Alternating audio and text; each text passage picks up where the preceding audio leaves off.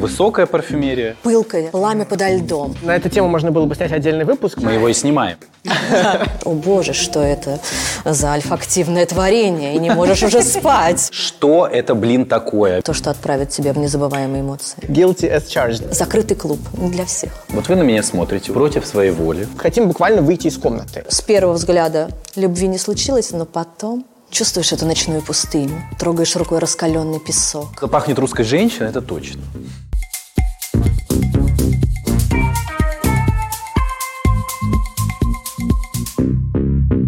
Всем привет, друзья! Совсем недавно мы делали большой выпуск о парфюмерии. И в связи с тем, что было очень много вопросов и запросов сделать продолжение и углубиться в тему еще больше, собственно говоря, мы вас очень любим, поэтому слушаем и делаем это. И сегодня эту тему мы будем обсуждать с целыми двумя экспертами, друзья. Алена Седова, парфюмерный эксперт Armani Beauty, и Богдан Зырянов, независимый парф. Эксперт, автор телеграм-канала Hear the smell. Hear the smell. Обязательно подпишитесь. Мы сегодня будем обсуждать с вами те моменты, которые мы не успели обсудить вот в этом вот выпуске, который, если вы не видели, обязательно посмотрите. Правда ли, что в нашей стране парфюмерии гораздо более пристальное внимание и более трепетное отношение, нежели в других странах? Пожалуй, соглашусь, потому что действительно, работая в крупной компании, я увидела... большой спрос на парфюмерию в период локдауна, когда люди были лишены возможности получить какие-то эмоции, путешествия, получить что-то новое. И все хотели попробовать какой-то новый аромат, нанести его на себя. В безопасных условиях дома. В безопасных условиях дома, конечно. И тем самым отправиться в то или иное альфактивное путешествие и вспомнить ароматы Италии, Франции или подарить себе какие-то абсолютно новые впечатления. Правда ли, что существует прямо вот такое понятие, как парфюмерный маньяк? Да, оно существует. Это ты?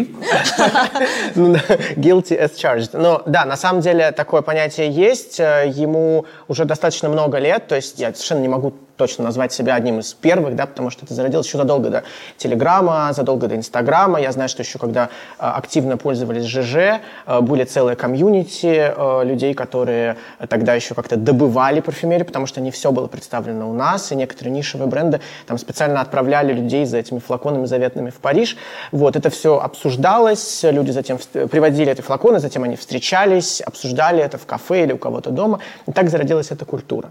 Мне кажется, во многом, опять же, отвечая на ваш вопрос, почему в России это так получило такое развитие, потому что мы были отрезаны от глобальной повестки на достаточно длительный период. И у нас был не очень большой выбор в нашей стране. И с развалом Советского Союза все это начало постепенно протекать. Все эти чувственные удовольствия стали для нас чем-то новым. Все то, что на Западе было, в общем-то, частью нормальной культурной жизни, это была альфактивная, альфакторная культура, она была частью общей культуры. У нас этого, к сожалению, мы были этого лишены. И поэтому мы все еще не можем наесться, если можно так сказать. Наиграться во всю эту историю. Если я правильно понимаю, то продажи в России парфюмерии гораздо выше, чем в других странах. Если сравнивать глобально рынки, да, также очень популярны ароматы в Америке, но в России парфюмерия сейчас набирает какие-то сумасшедшие обороты, и этот рынок показывает, что он будет еще больше развиваться. С чем это еще может быть связано, кроме того, что мы были долго отрезаны от трендов и мира? Я думаю, в целом с тем, что, как сказала бы Алена Станиславовна Долецкая, у нас византийская культура роскоши, да, то есть да. Мы любим наряжаться, мы любим веселиться, на самом деле, и парфюмерия дает эту возможность, как сейчас сказали бы психологи, дать волю своему внутреннему ребенку, но парфюмерия действительно обладает этим свойством. Мне кажется, что если говорить... У меня действительно нет данных о продажах, скорее, вот это, наверное, тебя нужно спрашивать об этом, да, но по своим наблюдениям могу сказать, что российские покупатели, может быть, скорее покупательницы, готовы гораздо большую сумму денег из своего бюджета выделить на парфюмерию, которая является по своей сути абсолютно, совсем нефункциональным предметом. Является ли это таким же движком, как, например, вот этот эффект губной помады, когда у тебя нет нужного количества средств, чтобы обновить свой гардероб, внести какие-то новые краски в свою жизнь, а тут ты вроде как покупаешь губную помаду, да, например, или в нашем случае какой-то новый флакончик духов, и у тебя есть ощущение какого-то тотального обновления. Какой-то такой, может быть, эффект. Да, у нас раньше был такой эффект губной помады, да, когда женщина могла себе отказать во многом, но она не хотела экономить на этом прекрасном аксессуаре, но в пандемии у нас появились маски, да, и помада стала уже таким второстепенным, да, аксессуаром. И, конечно же, вот этот аромат зачастую воспринимают не как просто аромат, да, это какая-то именно эмоция, уверенность в себе и совершенно иное отношение. Поэтому именно в локдаун, когда люди лишились этих эмоций, мы как раз заметили вот этот эффект помады только в аромате. Возвращаясь, кстати, к парфюмерным маньякам. Чтобы стать маньяком, сколько нужно флаконов парфюмов иметь у себя на полке? Больше, чем один. Здесь нет партийного билета, да, то есть, что вот если у вас, не знаю, меньше, чем какое-то количество, вас туда не пустят. Ну вот у тебя сколько? Я уже потерял счет после сотни. Я не пересчитываю. Сколько их? Может, их 200? Больше. Или 500? Ближе к 500. Как давно ты этим занимаешься, или твоя коллекция начала свой отчет? Пишу я о парфюмерии, веду телеграм-канал, как-то общаюсь на эту тему. Скоро будет уже 5 лет. Интересно мне это все чуть больше, ну где-то, может быть, лет 7 в такой активной фазе. И это все действительно с годами разрастается, духи начинают, заполняют все плоскости в моей квартире, начинают меня из нее выселять понемногу. Это такое погружение, я бы сказал, что это как падение в нору, вот как Алиса в «Стране чудес» вслед за белым кроликом проваливается в эту нору, и дальше это состояние свободного падения, которое может длиться всю жизнь. Потому что это действительно завлекает. У тебя всегда есть выходит что-то новое, всегда есть что-то, что ты не знаешь, и ты стремишься свой, может быть, кругозор расширить. Поэтому это просто очень интересно. Я думаю, что на самом деле с теми же, допустим, к литературным блогерам или просто к любителям литературы нет таких вопросов, да, потому что никто не спрашивает, почему у тебя целая комната заставлена стеллажами с книгами. Это вроде как кажется таким приличным собираторством. А если это, например, кроссовки или, например, это духи, то сторонних людей, которые, может быть, в это не вовлечены, могут начаться вопросы. А зачем тебе столько духов? Ну, я спрашиваю, а зачем тебе столько книг? Ты что, правда их все читал? Вот. Или, например, ты их уже прочитал, что они у тебя стоят, почему ты их не отдал кому-нибудь? Правда же? Это такая же история. То есть духи для парфюмерных маньяков, они не созданы не для того, чтобы их все без конца носить, все эти литры. Я понимаю, что эти литры меня переживут. Они стоят, скорее всего, для того, чтобы о них думать. И к ним, как к референсам, периодически обращаться. А любовь это к коллекционированию, она с чего началась? Это часть культурного опыта, которая просто в какой-то момент начинает занимать все большую и большую часть твоей жизни. И в какой-то момент ты начинаешь просто большую часть информации о мире получать именно с помощью этого канала информационного. Вопрос, который интересует, мне кажется, абсолютно всех, кто так или иначе, даже в качестве потребителя сталкивается с парфюмерией. Нишевая и селективная. Да. Что это, блин, такое? Объясните мне, пожалуйста, наконец-то вот человеческим языком. Супер. Это такой популярный вопрос, который также нас озадачивал, когда мы работали в таких, в крупных компаниях. И недавно нам представили вот такую классификацию рынка ароматов высокой парфюмерии. Глобально все ароматы называются высокой парфюмерией, которая относится именно к нише, к селективу. Понятие селективной парфюмерии существует только в России. Во Франции этого понятия нет. Никто не знает этого слова. Никто не знает, да. Селектив, выделять, определять, да. Понятие здесь только в России. И вот эта высокая парфюмерия делится на два ответвления. На нишевые ароматы и на ароматы Classic Collection, Privat Classic Collection, приватные коллекции. Вот которые приватные коллекции, к этим коллекциям можно отнести большие бренды, которые могут иметь отношение к фэшн, могут не иметь отношения к фэшн, которые представляют, может быть, еще и декоративную косметику. Это Giorgio Armani, естественно, линия Privé, да, и большие также фэшн-бренды. Нишевые ароматы – это те бренды, которые занимаются только парфюмерией, и они относятся к классификации нишевой коллекции. Но и те коллекции относятся к понятию высокой парфюмерии. А понятие селектива во Франции, в принципе, хорошо, не существует. А в России оно что обозначает, это слово? То же самое, что и нишевое. То же самое, что и нишевое. То же самое, что и нишевое, да. Но многие считают, что селективная парфюмерия выше, чем нишевая. На самом деле это не так, да. На самом деле ее не существует. Есть только высокая парфюмерия. Есть, очевидно, низкая еще. Классическая, назовем ее так. Классическая. Это та, которая попроще, ценовой диапазон у нее до... Гуманнее. Ну, не знаю, до 10, наверное, тысяч, нет? Ну, иногда меньше, бывает. Мне кажется. Нет. Сейчас уже и классическая парфюмерия, да, с другой ценовой политикой. Да, это обычные классические ароматы, да, которые мы... А нишевая, это значит бренды, которые производят только парфюмы и больше ничего. Да. Совершенно верно. Я бы еще здесь добавил, наверное, что нишевые бренды в первоначальной классификации это те бренды, у которых ограничена дистрибуция. И сейчас, когда все перемешалось, когда у нас есть онлайн-ритейл, когда у нас, не знаю, в некоторых странах, может быть, до сих пор действует локдаун, и вообще с этим все сложно, с офлайн-продажами. Сейчас вообще очень сложно понять, где ниша, а где не ниша, но первоначально считается, что если у тебя узкая сеть дистрибуции, то есть ты стоишь там буквально, не знаю, в 5 магазинах в мире, то это точно ниша. Соответственно, Если аромат стоит вот в каждом районном сетевом магазине, то, скорее всего, это не ниша. Так, все, меня начали запутывать. Только я разобрался, и началось, конечно же. Ну, несколько лет назад было еще понятие, что у брендов нишевой парфюмерии должна быть реклама. Да? Сейчас мы все чаще видим, да, как реклама эта в глянце появляется. Ну, да, с Богданом соглашусь, это всегда, конечно, ограниченная дистрибьюция. Да, это какой-то нестандартный подход к альфактивным композициям. И каким? Альфактивным. Это что? Это сам аромат. Из чего состоит аромат? Альфактивная пирамида. Как звучит аромат? Прочтение отличается от классических ароматов, от традиционных. То есть это всегда будет какой-то необычный ингредиент, необычное сочетание, узкая дистрибьюция и отсутствие такой вот глобальной массовой рекламы. То есть такой закрытый клуб не для всех. Кто задает моду на ароматы? Кто создает эти тренды? Это отдельно. На эту тему можно было бы снять отдельный выпуск, потому что это большая... Мы его и снимаем. Это большая и очень сложная тема. Но на самом деле в модной индустрии ведь дела обстоят примерно так же. Сейчас должна быть вот эта знаменитая сцена с Мирандой Присли и историей голубой кофточки, которая постепенно спускается из ранвея, с подиума. Это все постепенно, этот цвет превращается, спускается куда-то там в масс-маркет, и на сейле потом мы находим свитер такого же цвета. С парфюмерией, в принципе, происходит похожая история. Тренды, они глобальные, они распространяются, во-первых, не только на духи, а на все альфактивное, то есть все, что имеет отношение к обонянию. Много сегодня новых слов будет. На все, что имеет запах. Отдушку. На все, что имеет запах, совершенно верно.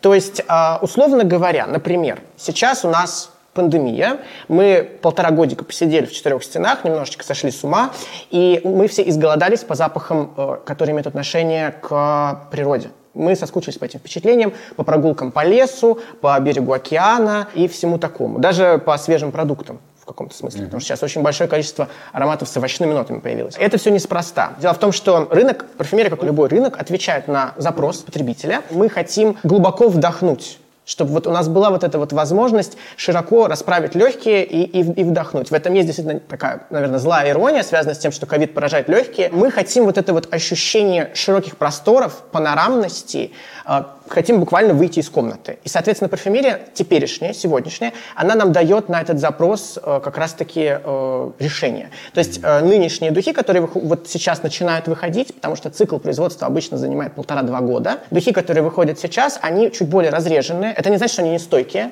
сразу же обращу внимание. Это значит, что в них легко дышится. Как сказала бы парфюмер София Гройсман, в них легко смотреть телевизор. Вот в сегодняшних духах действительно легко смотреть телевизор. Есть же еще другие тренды, да, то есть связанные на уважение к личным границам, то, что мы называем новой этикой. Это тоже в парфюмерии транслируется определенным образом. То есть теперешние духи, они стойкие, но при этом они не вторгаются в чужое пространство. А если вы вдруг все-таки работаете в open space, это не будет так, что вот человек зашел и все значит, упали. Да, такого больше не будет. Получается, что тренды парфюмерии имеют полное отражение трендов социальных. Все хотели найти какой-то аромат с каким-то нестандартным прочтением.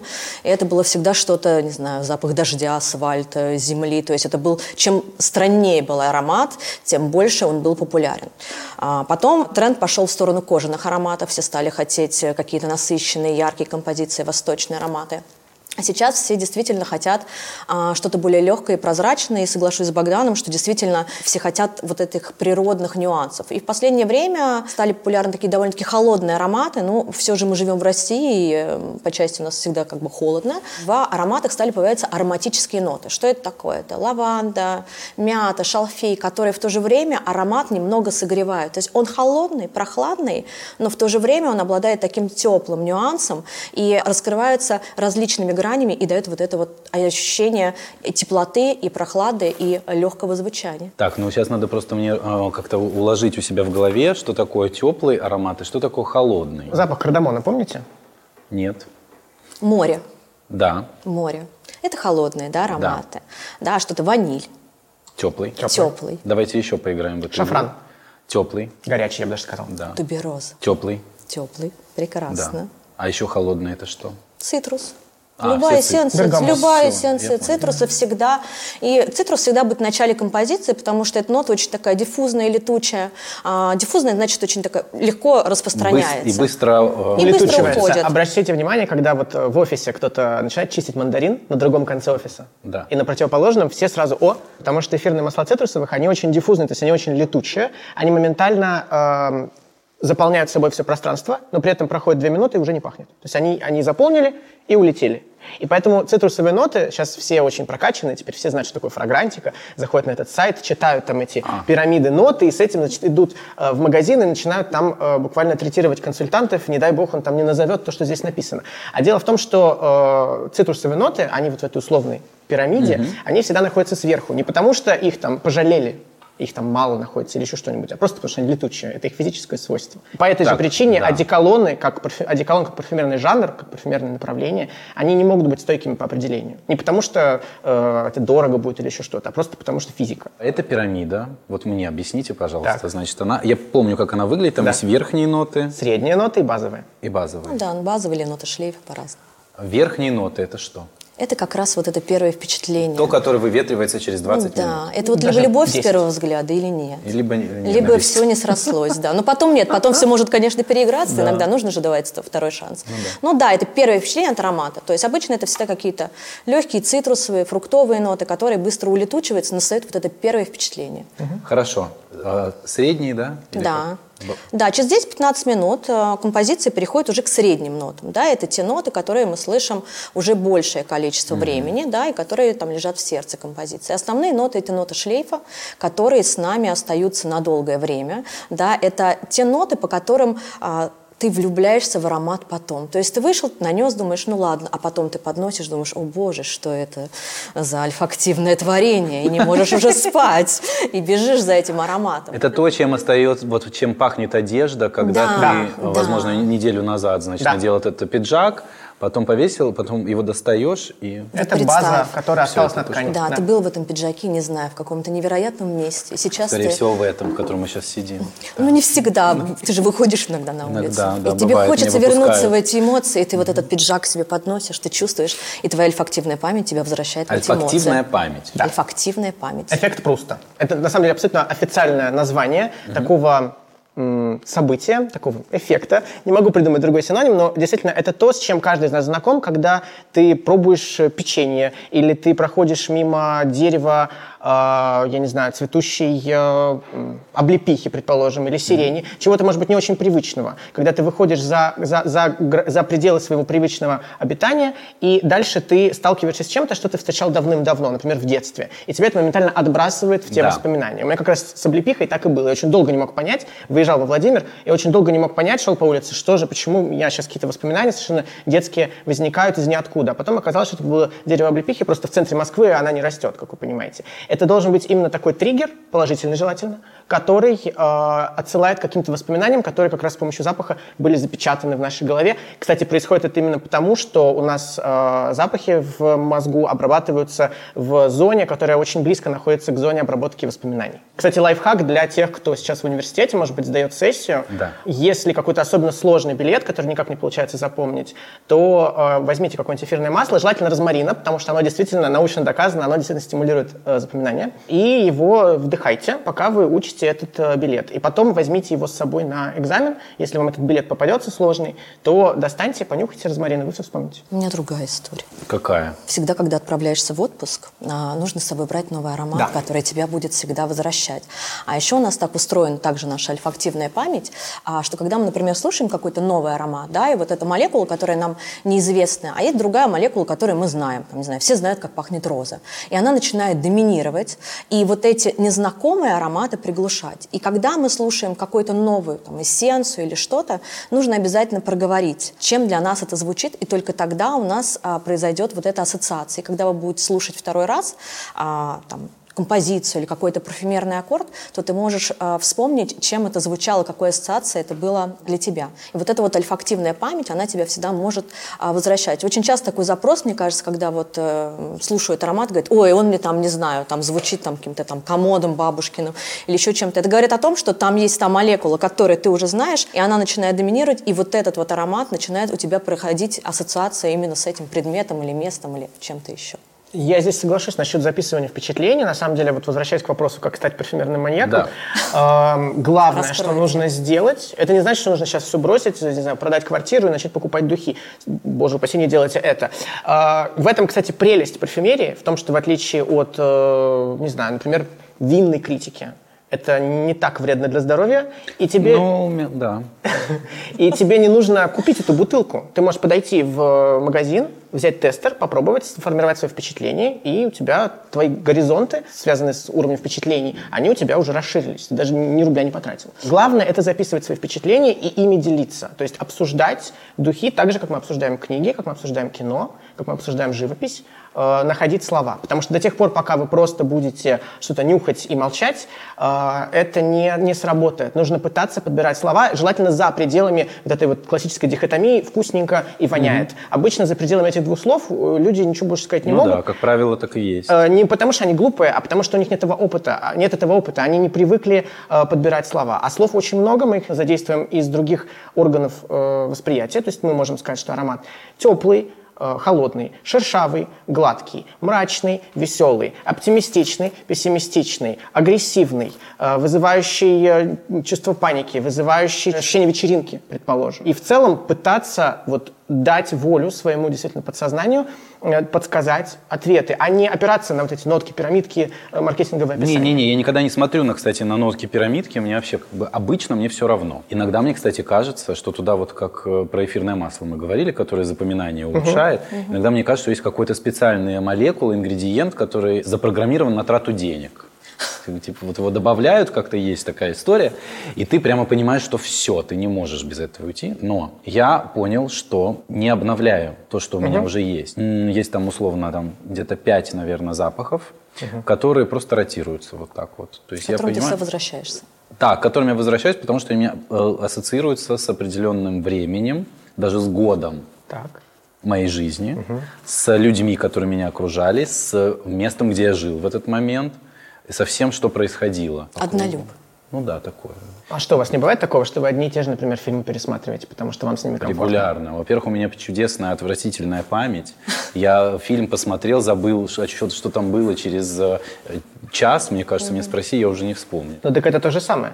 Это просто вопрос вашего запроса. То есть, опять же, то, что мы сегодня с вами обсуждаем, ну вот мы такие два упоротых человека, да, просто, которые жизнь... Профдеформация, абсолютно точно, совершенно, да, то есть я реально, мне в метро ездить тяжело, потому что все эти шлейфы, я же не могу не дышать. Ну да. Да. Это достаточно бывает агрессивно. Но тем не менее, это вот мы такие два человека с профдеформацией. Понятно, что это не значит, что все должны так же. Есть люди, для которых это, во-первых, не так важно. А во-вторых, есть люди, для которых, которые носят вообще, я им ужасно завидую, люди, которые носят всю жизнь один и тот же аромат, и им нормально. И если их это устраивает, если им это дает тот ресурс, который это им дает, то, пожалуйста, ради бога, ничего не меняйте. Это вообще очень такая хрупкая, деликатная система. Но если вы понимаете, что, в принципе, вам это интересно, вы готовы как-то погружаться в эту историю, то welcome, не знаю, подписывайтесь на меня и вообще ходите чаще в магазины, делайте сторчеки, пробуйте, и вы обнаружите, что это просто какое-то, ну, действительно бесконечное поле для экспериментов и для новых впечатлений, самое главное. Мы говорили до этого о парфюмах с маленьким российским брендом, который производит достаточно небольшие в тираже позиции парфюмерии. А сегодня мы поговорим про большие бренды-гиганты, о том, как они устроены, как они диктуют нам тренды и относятся к своим маленьким конкурентам.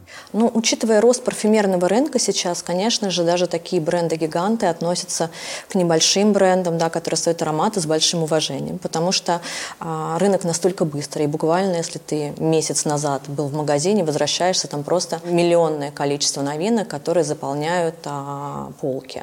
И сейчас настолько популярен тренд нишевой парфюмерии, что действительно ты не знаешь, какой бренд будет куплен клиентом завтра. Говоря именно о российских клиентах, у нас есть такой микс. То есть у нас клиенты могут покупать и нишевые ароматы, и приватные, частные коллекции, и обычную классическую парфюмерию. То есть они абсолютно идут от такой потребности эмоциональной. Ну вот хочу я сегодня простой абсолютно аромат, и я в нем буду ходить, и вот мне вообще вот прям прекрасно, и ничего меня там, не знаю, не волнует. А, например, во Франции, если клиент покупает уже какой-то нишевый аромат, да, или частную коллекцию какого-то большого бренда, то он уже никогда не вернется вот к какой-то классической парфюмерии, вот такое исследование. И что бывает иногда вот странно, приходят клиенты с запросом, вот мечтают они об этом дорогом, роскошном аромате, но еще эту парфюмерию не понимают. Есть такой комментарий, что действительно в аромате нужно пожить, нужно его понять. Не всегда для каждого человека подойдет вот нишевая парфюмерия, да, или аромат такой классической частной коллекции. Да, многие эти ароматы не понимают, это абсолютно нормально. Да, это вот, ну, это не для всех, да, как такой вот частный клуб, закрытый клуб, назовем его так. Когда мы это говорим, мы ни в коем случае не имеем в виду снобизм, да, что типа мы вас сюда не пускаем. Речь совершенно не об этом. Просто к каким-то вещам действительно нужен особый подход, и нужно как-то прокачать, ну, я это называю нанюханностью, потому что есть насмотренность, да, есть начитанность. Это важно. Это важно. Важно ее иметь. И, соответственно, некоторые вещи наскоком просто не возьмешь. Поэтому нужно просто понимать, готовы ли вы приложить некоторое количество усилий, прежде всего, для того, чтобы вот в это погрузиться. Я как человек, который, например, каждый год я летаю на международной парфюмерной выставке, а это значит, что ты 3 дня носишься галопом по этим стендам, и все это бесконечно нюхаешь с утра до вечера, иногда буквально до крови из носу. Вот. И дело в том, что...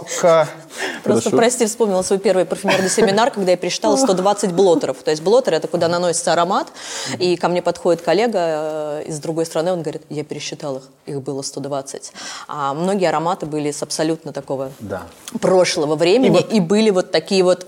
И вот я тебя спрошу теперь, чтобы не говорить только за себя.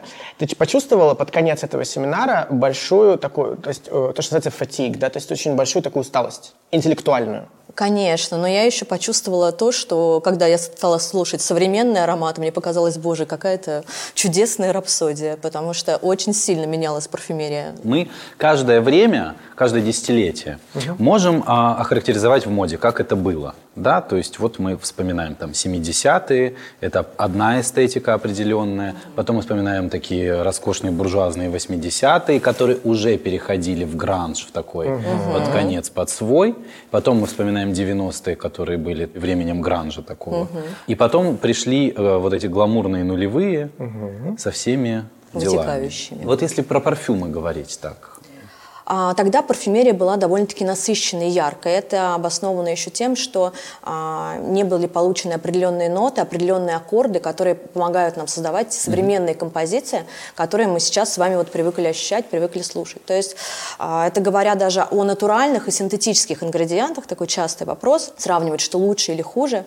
Да, вот без синтетических ингредиентов, которые были открыты, невозможно создание новых вот таких ольфактивных композиций, которые мы с вами слушаем. То есть это как палитра у художника. Да, когда ты можешь при помощи вот этих граней, обертонов и нюансов создавать вот этот новый аромат. И парфюмерия менялась, становилась более такой прозрачной, более свежей. Тогда не были популярны свежие легкие ароматы. И вот эта нота колонн, которая дает вот этот озоновый бриз, ощущение такой морской свежести, как будто ты вышел там на берег океана и вдохнул вот этот вот воздух. А с появлением этой ноты появилось большое количество таких вот легких, свежих ароматов, которые... Как раз 90-е, и они сменили вот это буйство, потому что, отвечая на ваш вопрос, в парфюмерии точно так же все работает. 70-е — это зеленые, горькие, злющие шипры, 80-е — это такие очень громогласные, вышибающие двери, туберозы, сливы с ладаном, да, то есть абсолютно такие вот, мы их так и называем, 80-нические ароматы, им нужно было перекричать все это буйство визуальное и аудиальное, потому что когда у тебя слева Майкл Джексон, а справа неоновая реклама, да, появилась, и на Таймс-сквер у тебя это все неоном светится, соответственно, духи должны быть такие же, они должны перекричать это буйство. Все, конечно, к концу 80-х все немножко одурели от этого, устали, и в 90-е парфюмерия как раз вот ты сказала про компонент колонн, да, про эту молекулу, она была очень популярна. У Армани есть аромат, который вокруг нее выстроен Acqua di Giò. Acqua di Giò. Да, и он до сих пор производится, и он до сих пор очень-очень хорошо продается. Он дает как раз это ощущение морской свежести, она как будто бы смыла всю вот эту вот, все это буйство 80-х, и очень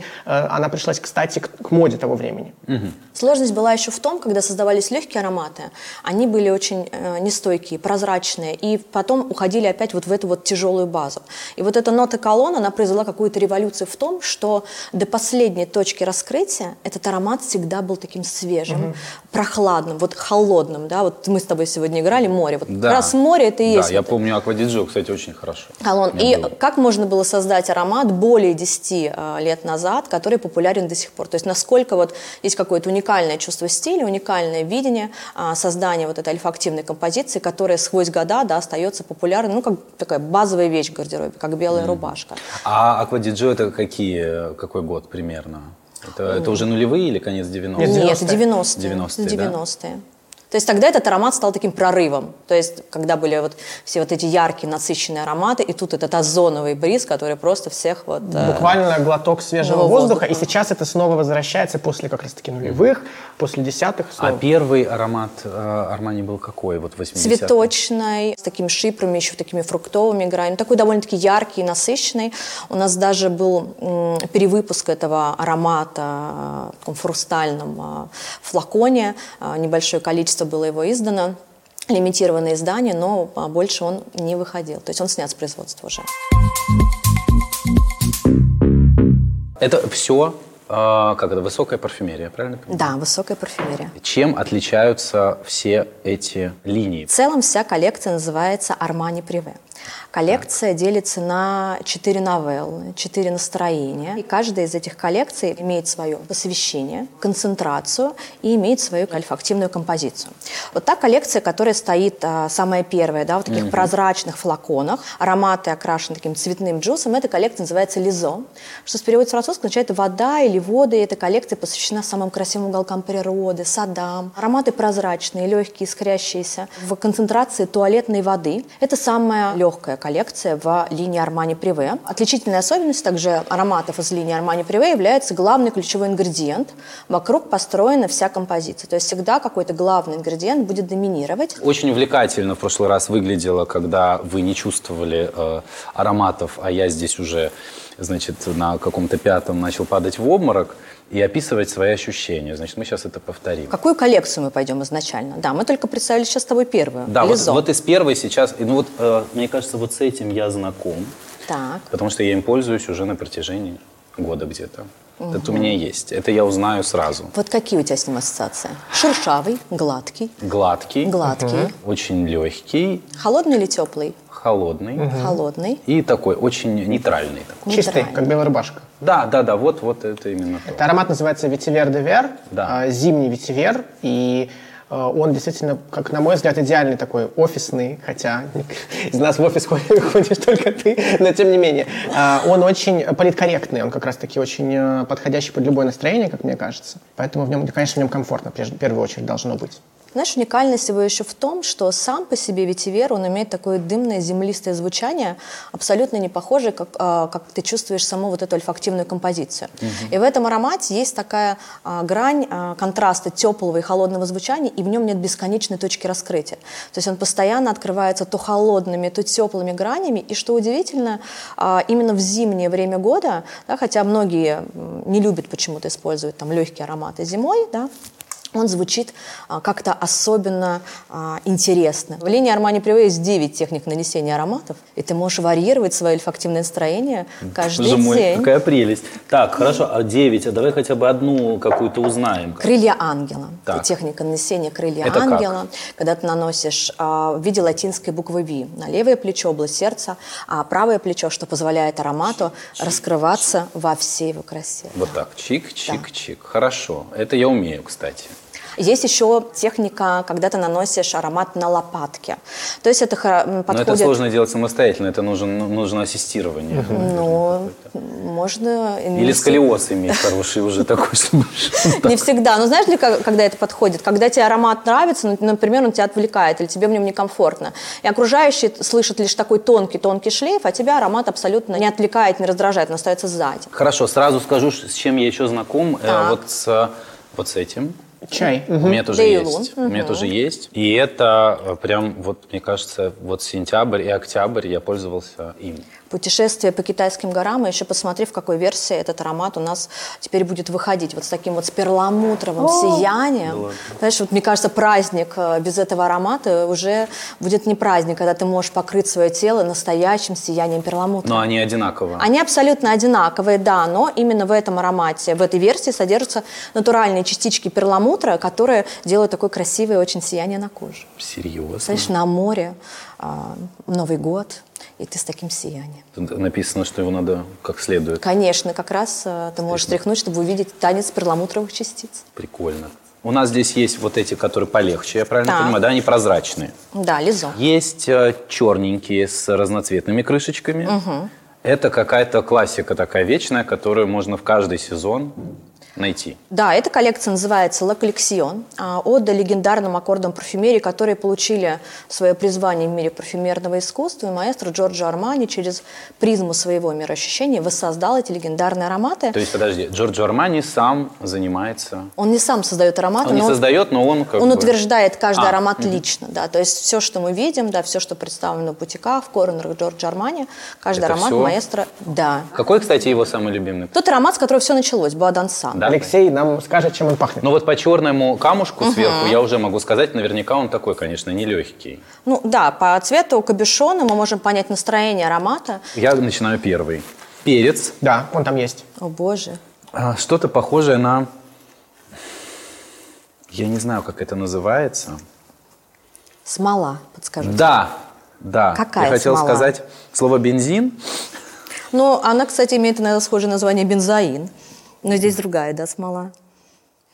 Значит, перец, смола. Дальше не знаю. Давайте попробуем уйти от угадалок, да, и попробуем какие-то образы сформировать. Во-первых, он какой, теплый или холодный? Теплый. Ну, в старте я бы сказал, что он холодный. А я бы сказала вначале, что он теплый, а потом уходит в холод.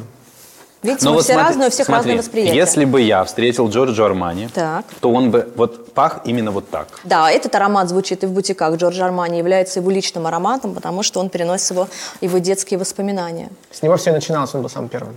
Да.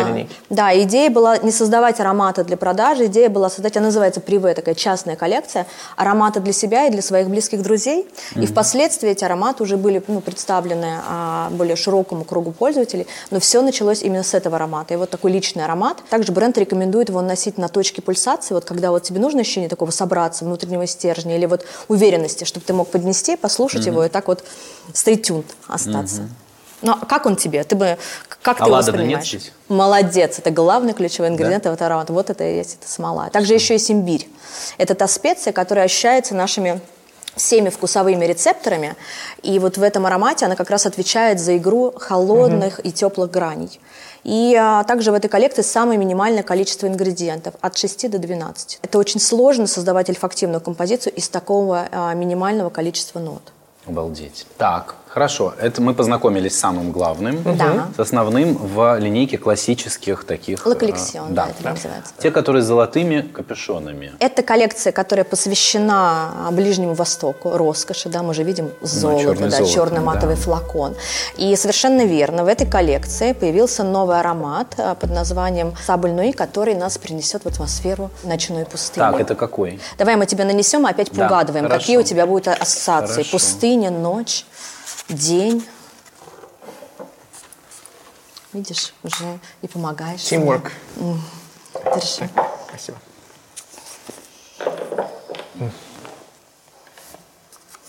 Тренируем твое ольфактивное восприятие. Что ты ощущаешь? Закрой глаза.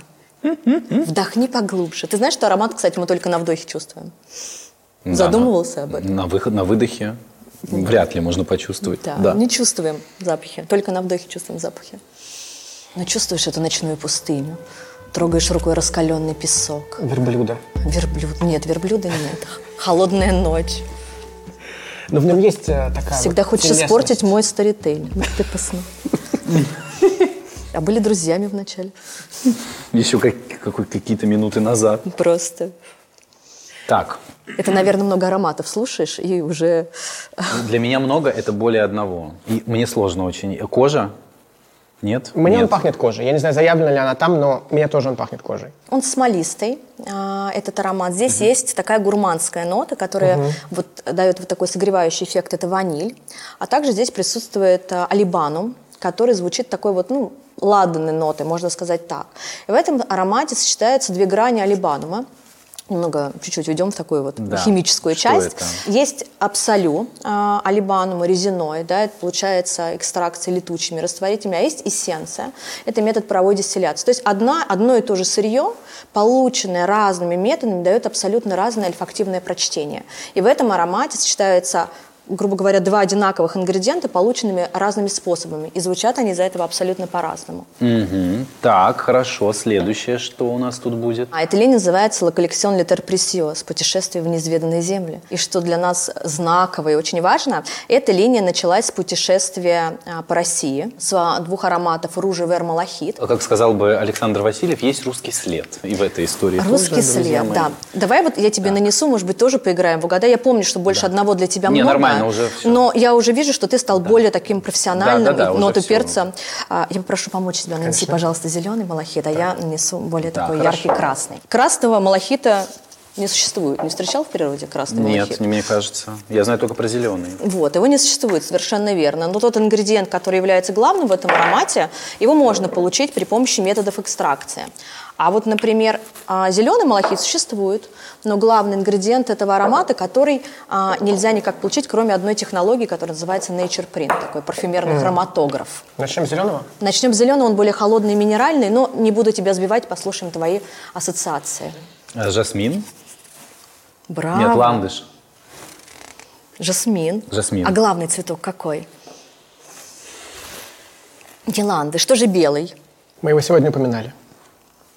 Белый цветок еще помимо жасмина. И ландыш. Здесь. Здесь есть и ландыш, и жасмин. Нет, есть жасмин. И жасмин есть и в этом аромате парный. Жасмин. Иланг-иланг. Лилия? Лилия, да. Точно. Это... Да, красиво. Но для тебя он больше холодный или теплый? Наверное, холодный.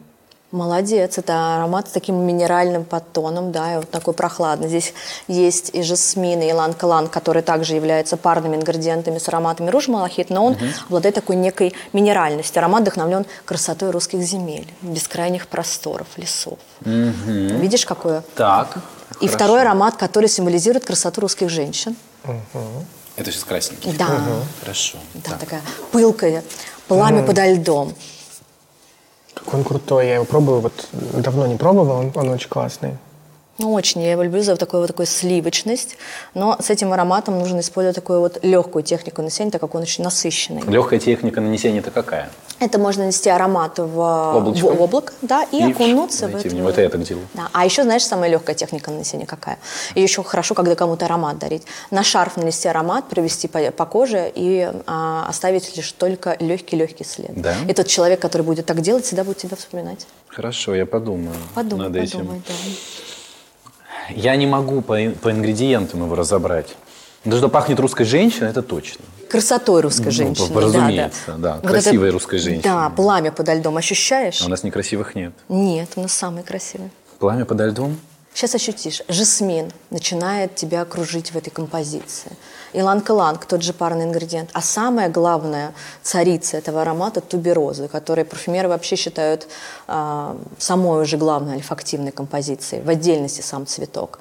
И вот здесь этот цветок является главным и ключевым ингредиентом этого аромата. Он дает вот эту такую сливочность, такую округлость, такой вот…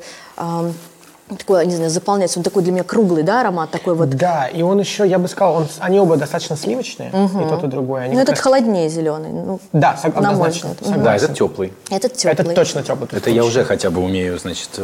Подожди, к концу передачи будешь вообще парфюмерным маньяком и экспертом. Насколько, кстати, важен дизайн флакона? Очень.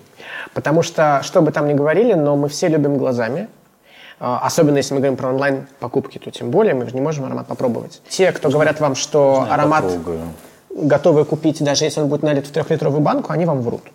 На самом деле. Мы все хотим подержать это в руках, ощутить вот это вот... Мне лично ужасно нравится вот эта вот тактильная гладкая крышка у Армани. Ну, прям... украшение, да, вот такое туалетного... Как аксессуар, конечно, который ты хочешь. Желанный такой аксессуар. И они увесистые, то есть они прям тяжелые, и ты чувствуешь, что ты покупаешь в буквальном смысле тяжелый люкс. Очень важно, и более того, еще флакон и цвет жидкости, кстати, потому что здесь-то у нас они... Да. Мы не видим, да, а вот стеклопрозрачные мы видим, что жидкость окрашена. Окраска жидкости, она всегда нам дает подсказку, а иногда она влияет на наше восприятие. Ну, например, чем краснее вино, тем оно нам кажется более насыщенным, да, и более таким тонинным. То же самое с ароматами. Соответственно, вот, например, наш любимый Vétiver d'Hiver, он окрашен в голубой цвет, и он уже ассоциативно, мы еще даже не нанесли, а мы уже ожидаем прохлады, чистоты и так далее. Да, и здесь тоже, кстати, это ваниль с ладаном, очень классное сочетание. Соленая ваниль. Цвет, он нам, с одной стороны, может подсказать, усилить наше впечатление. Нет. А этот теплый. Да? Да, конечно. Это табак с османтусом. С чем? С османтусом. Медовый табак. Это такой цветок, который растет в Китае. Его там в чай добавляют. У него очень интересный запах и вкус. А если вы сейчас побудете вот немного такими парфюмерными стилистами, да? Так.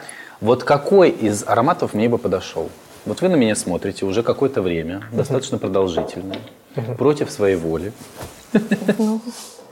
И наверняка у вас есть определенные мысли. Ну, хочу добавить немного искристости, нот моря и свежести в твое настроение. И, не знаю, подчеркнуть цвет твоих глаз двумя ароматами. Угу. Как раз первый аромат, который ты держишь в руках, это просто жемчужина. Это коллекция Fashion Edition.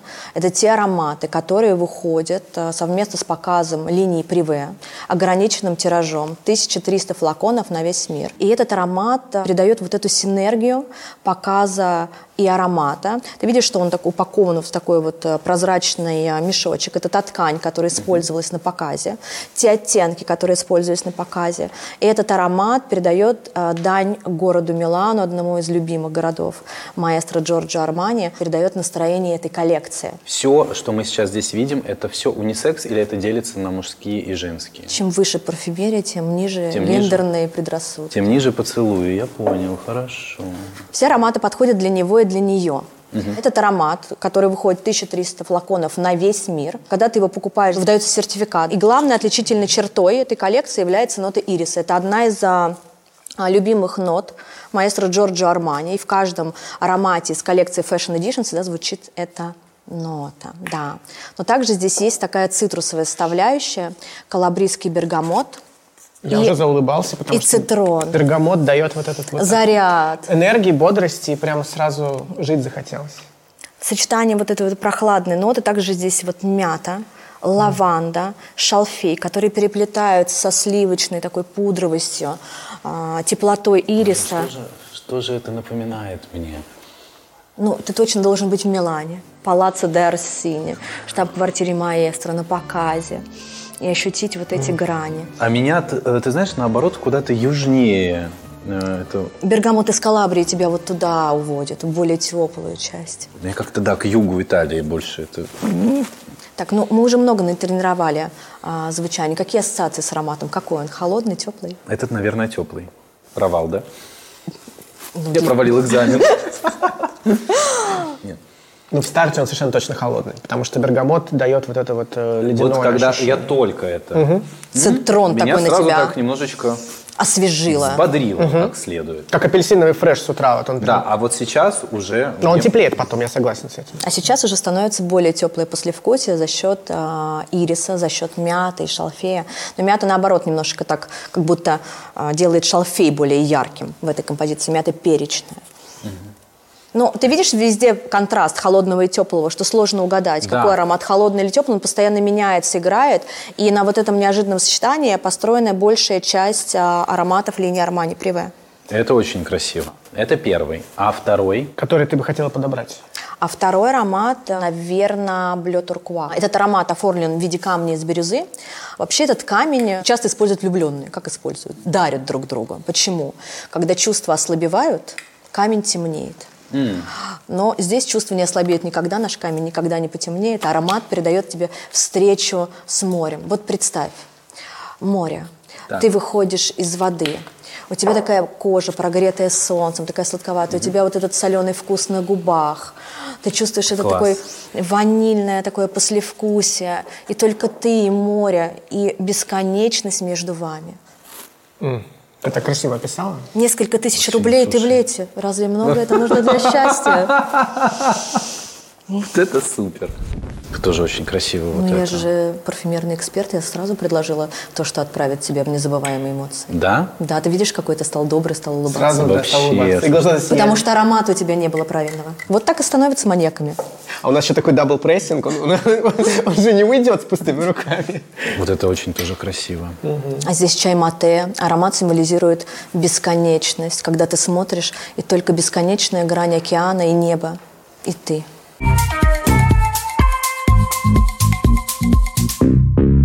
А есть ли такая тенденция, вот как, например, в одежде, в моде, на винтаж? И есть, она немножко по-другому работает. То есть мы сейчас не берем поклонников парфюмерного винтажа, которые были, есть и будут. Это те люди, которые скупают винтажи там, на eBay, обмениваются и так далее. То есть это просто отдельная группа людей, которые это любят. Если мы говорим о каких-то более массовых трендовых явлениях, то есть две вещи. Первое. Производители называют свои новые ароматы, которые не имеют ничего общего с своим прародителем, старым названием. То есть духи, которые существовали там, не знаю, в 1960-х годах, а сейчас выходят новые ароматы, называется он при этом так же. Это вот такой тренд. И, то есть старички, старожилы, они еще помнят тот старый. Это первый отголосок тренда на какое-то ретро. А второе, это то, что старые, может быть, какие-то сочетания, они начинают переосмысляться, и их как бы снова выпускают, но уже... в другом ключе. Да, то есть говорят же, что мода, она развивается по спирали. Мы не можем сейчас взять одежду 70-х, и даже ты сейчас, допустим, мода на 70-е. Мы не можем полностью одеться в одежду 70-х. Нет, мы возьмем один какой-то айтем, включим в свой и образ. И оденем его с большими кроссовками, или там с худи, или еще с чем-нибудь. Точно так же здесь. То есть берутся сочетания удачные из ароматов прошлого, и они обыгрываются по-новому. То есть, например, Алена уже говорила сегодня про вот этот тренд на ароматику, на ароматические травы. Шалфей, розмарин, мята, все, что можно, например, условно говоря, заваривать в чай, оно теперь появляется еще и в духах, но это далеко не первый раз. То есть это было раньше в 70-х, в мужских шипрах 70-х все эти травы звучали. И сейчас мода циклически вернулась. Был тренд на шипровые ароматы не так давно, и ранее шипровые ароматы звучали очень насыщенно, очень ярко.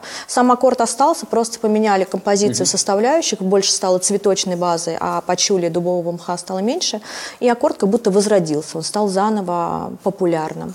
Поэтому происходит такая история, что некоторые аккорды, они просто видоизменяются и имеют место быть в современных альфа-активных композициях. Один из вопросов, кстати, который нам задавали зрители после нашего первого выпуска парфюмерии, который мы, когда мы начинали еще эту тему, эту главу в нашей истории, о том, как не купить подделку.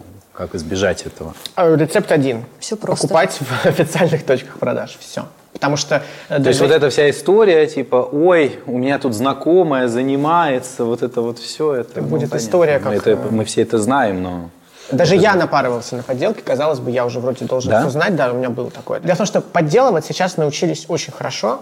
Особенно с появлением хроматографа, да? А я сейчас даже про внешность говорю, про флакон, про крышечку, про трубочку. Все это теперь научились копировать. Единственный способ, и то он не дает никакой стопроцентной гарантии, это вот если вы в одной руке держите неповторимый оригинал, и вы сравниваете, потому что память врет.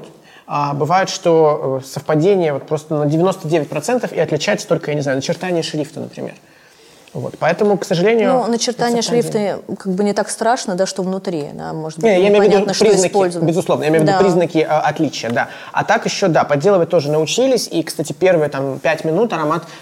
Просто у меня был опыт, мы специально закупились где-то в каком-то переходе фейками и их сравнивали с оригиналами. Первые там минуты 3 можно ошибиться. Ну, то есть, особенно если ты в попыхах, там где-то реально на станции метро встречаешься с человеком, покупаешь, ты можешь на первые минуты подумать, что ты купил оригинал. К сожалению, через 3 минуты это все превращается не в пойми что. И еще вопрос, кстати, который мне задала моя одна приятельница при встрече, когда мы сделали этот выпуск. Сколько времени должно пройти после нанесения аромата, например, на себя? Потому что есть импульсивная покупка. Это я как говорил, ты вот Я вот сейчас бы пришел, будь я в магазине сейчас... Ты бы не ушел бы просто так. Мне пришлось бы продать, конечно же, почку, и чтобы унести вот этот вот красивый вот камушек. Ну, это разве мало для счастья? Это вообще ничто для меня. Это же эмоция. Почек, слушайте.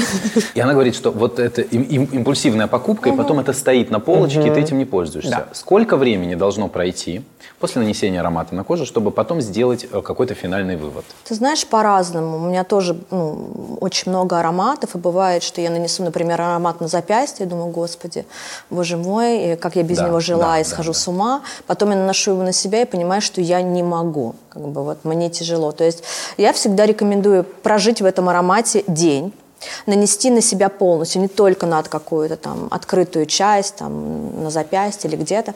То есть прожить в этом аромате. Если ты на утро просыпаешься, ты чувствуешь, да, остатки этого аромата на волосах, тебе насколько не напрягает, тебе нравится это состояние, то все, как бы ты можешь идти и покупать. Бывает такое, что по начальным нотам, мы же сегодня обсуждали альфа-активную пирамиду, аромат тебе нравится, через какое-то время он меняется до неузнаваемости, и ты не можешь в нем находиться. А бывает, что с первого взгляда любви не случилось, но потом начинается вот такая совершенно другая история. Поэтому... лучше в аромате прожить день, ночь и уже на следующее утро принять решение. Понятно. Это как с вещами, то же самое все. Если вот прям вот не можешь сниться все, вот лежишь и думаешь, господи, все, а вдруг сейчас все раскупит, а мне не достанется. Да, тогда это я. Вот. Это я 100%. Ой, ну, хотя бы в чем-то похоже. А еще у подписчиков у наших был вопрос под выпуском срок годности парфюма. Есть ли он? Маэстро. Официальная сертификация в Европе 5 лет, сертификация в России срок годности 3 года. Но это официальная маркировка. То есть она существует не для нас с вами. Это ничто не значит. Ну, это значит то, частично, что производитель не может реализовывать эту продукцию по истечении вот такого срока. Это значит, что через 3 года, этот если истечет и флакон не купят, то его просто нельзя будет продавать. С точки зрения использования этот срок гораздо больше. Ну, то есть у меня есть винтажи из 80-х, которые прекрасно себя чувствуют. Мне тоже есть, кажется, что... ароматы из 90-х, которые просто стухают моментально. Я не знаю, что происходило тогда, но вот тогда какие-то были в 90-е, а как понять, какие-то что формулы. Стухло? Меняется звучание сильно. И не в лучшую, никогда не в лучшую сторону. Кстати, когда люди говорят о том, что вот у них там они поставили, значит, чтобы отстоялось, как настоялось, вино. Да, как вино, это так не работает. То есть, если кажется, что аромат стал звучать, например, насыщеннее, округлее, теплее и так далее, это значит только спустя время, там, спустя год, например. Это значит только одно, это значит, что уже начал окисляться. Начинает он окисляться, в принципе, сразу, с тех пор, как вы начали им пользоваться. Это я за это люблю парфюмерию, потому что она такая, связана с эросом и танатосом. Она начинает умирать, как только ты начинаешь ей пользоваться. Но в этом и прелесть. То есть духи покупаются не для того, чтобы они красиво стояли, а для того, чтобы их носить. Единственный рецепт – это, во-первых, их, конечно, хранить не в ванной, где у нас постоянно перепад температур и еще и влажность.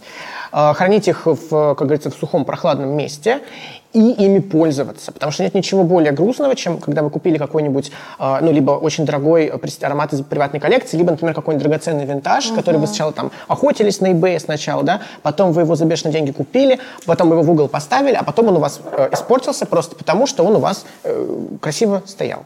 Вот чтобы этого не было, духи надо носить. Это абсолютно гедонистическая вещь, она абсолютно нефункциональна, но она дарит нам радость. Можно ли смешивать ароматы на себе?